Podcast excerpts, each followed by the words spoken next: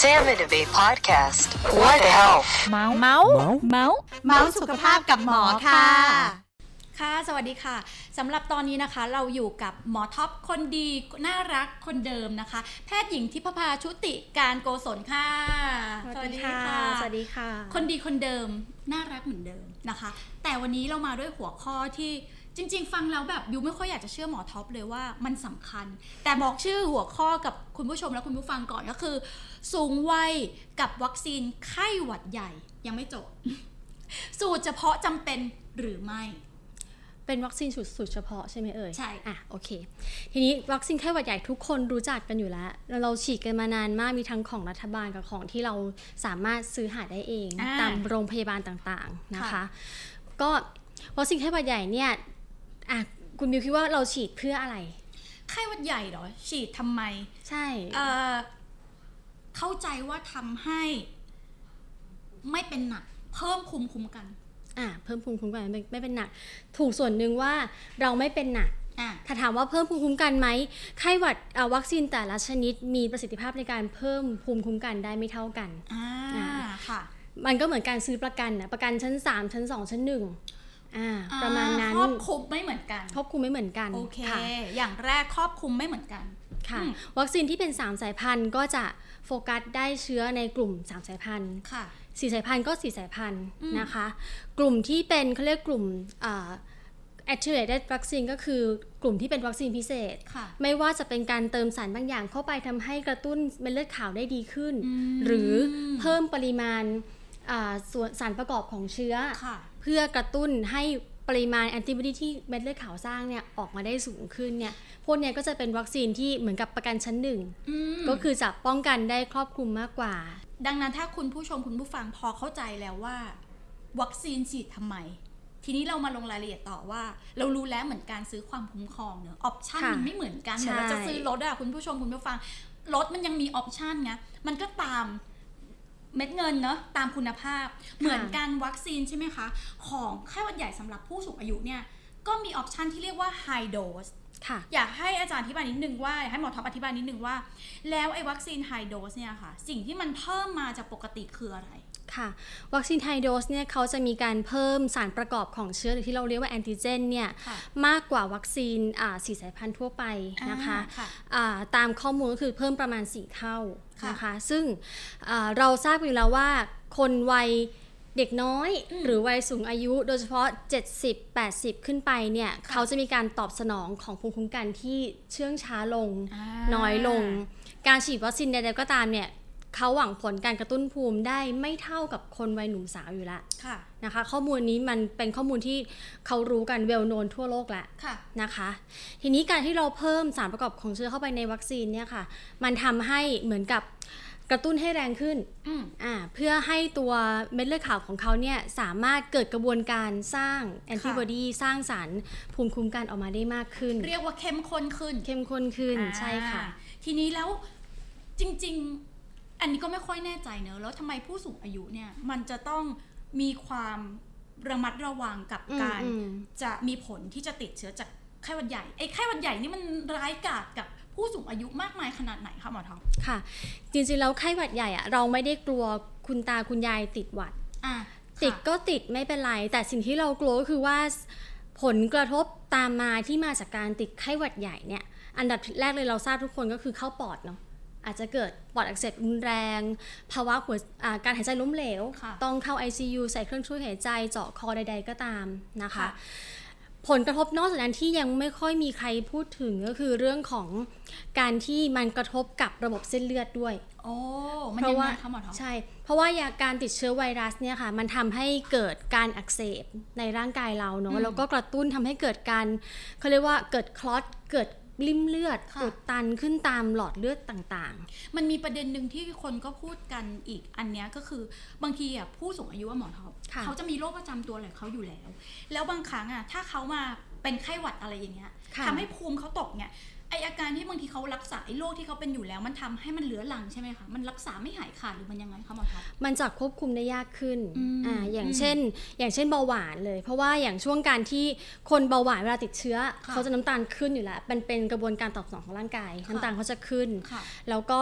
เวลาที่เป็นป่วยก็จะกินได้ไม่ไม่ดีถูกไหม อื ส่วน แล้ว มาก เป็นหวัดอีก อ่าส่วนมากก็จะต้องไปกินของที่แบบหวานเขาถึงจะกินได้ อ่า อ่าแล้วก็การรักษาไข้หวัดใหญ่ถ้าเกิดเป็นรุนแรงนะคะ บางครั้งมีอาการอักเสบเยอะแยะเนี่ยเขาก็ต้องให้ยาที่เรียกว่ากลุ่มสเตียรอยด์ อืม ซึ่งก็จะทำให้ระดับน้ำตาลในเลือดเนี่ยสวิงขึ้นนะคะ อืมค่ะ แล้วก็อีกเรื่องหนึ่งก็คือเรื่องของคลอตเมื่อที่เรื่องของริมเลือดที่พูดเมื่อสักครู่เนี้ย อ่าริ่มเลือด อ่า ค่ะ เราพบว่า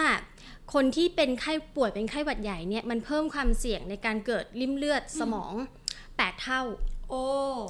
การเกิดเส้นเลือดสมองตีบ8เท่า เพิ่มความเสี่ยงในการเกิดโรคหลอดเลือดหัวใจตีบ10 เท่า ค่ะ และ อ่าแล้วก็สุดท้ายแล้วเนี่ย คนไข้ประมาณสัก 23-25%หลังจากแอดมิดแล้วก็กลับบ้านแล้วนะกลายเป็นคนไข้กลุ่มเปราะบาง อืม จากจากที่เคยแข็งแรงดีอาจจะกลายเป็นติดบ้านติดเตียง แล้วพี่ยุ่งอ่านที่หมอท็อปเมื่อกี้เราคุยกันก่อนหน้าหมอท็อปยังบอกว่า แล้วคนไข้ที่เป็นเบาหวานเนี่ย 75%จะมีปัญหาเรื่องน้ำตาลจะผิดปกติมากกว่าเดิมได้อีก ใช่ค่ะ มันจะควบคุมได้ยากขึ้น อืม น้ำตาลอาจจะขึ้น ค่ะ ค่ะ ดังนั้นเนี่ยบางทีอ่ะสำหรับผู้สูงอายุอ่ะการที่เราไม่ป้องกันเรื่องการเป็นไข้หวัดใหญ่ มันจะนำมาสู่ผลกระทบที่มาก โดยที่เราอาจจะไม่ได้ใส่ใจเลย มันไม่ใช่แค่เรื่องไข้หวัดไง มันไม่ อ่า ใช่แค่เรื่องไข้หวัด ไม่ใช่แค่เรื่องการเดินการหายใจด้วย ค่ะ ซ้ำมันคือ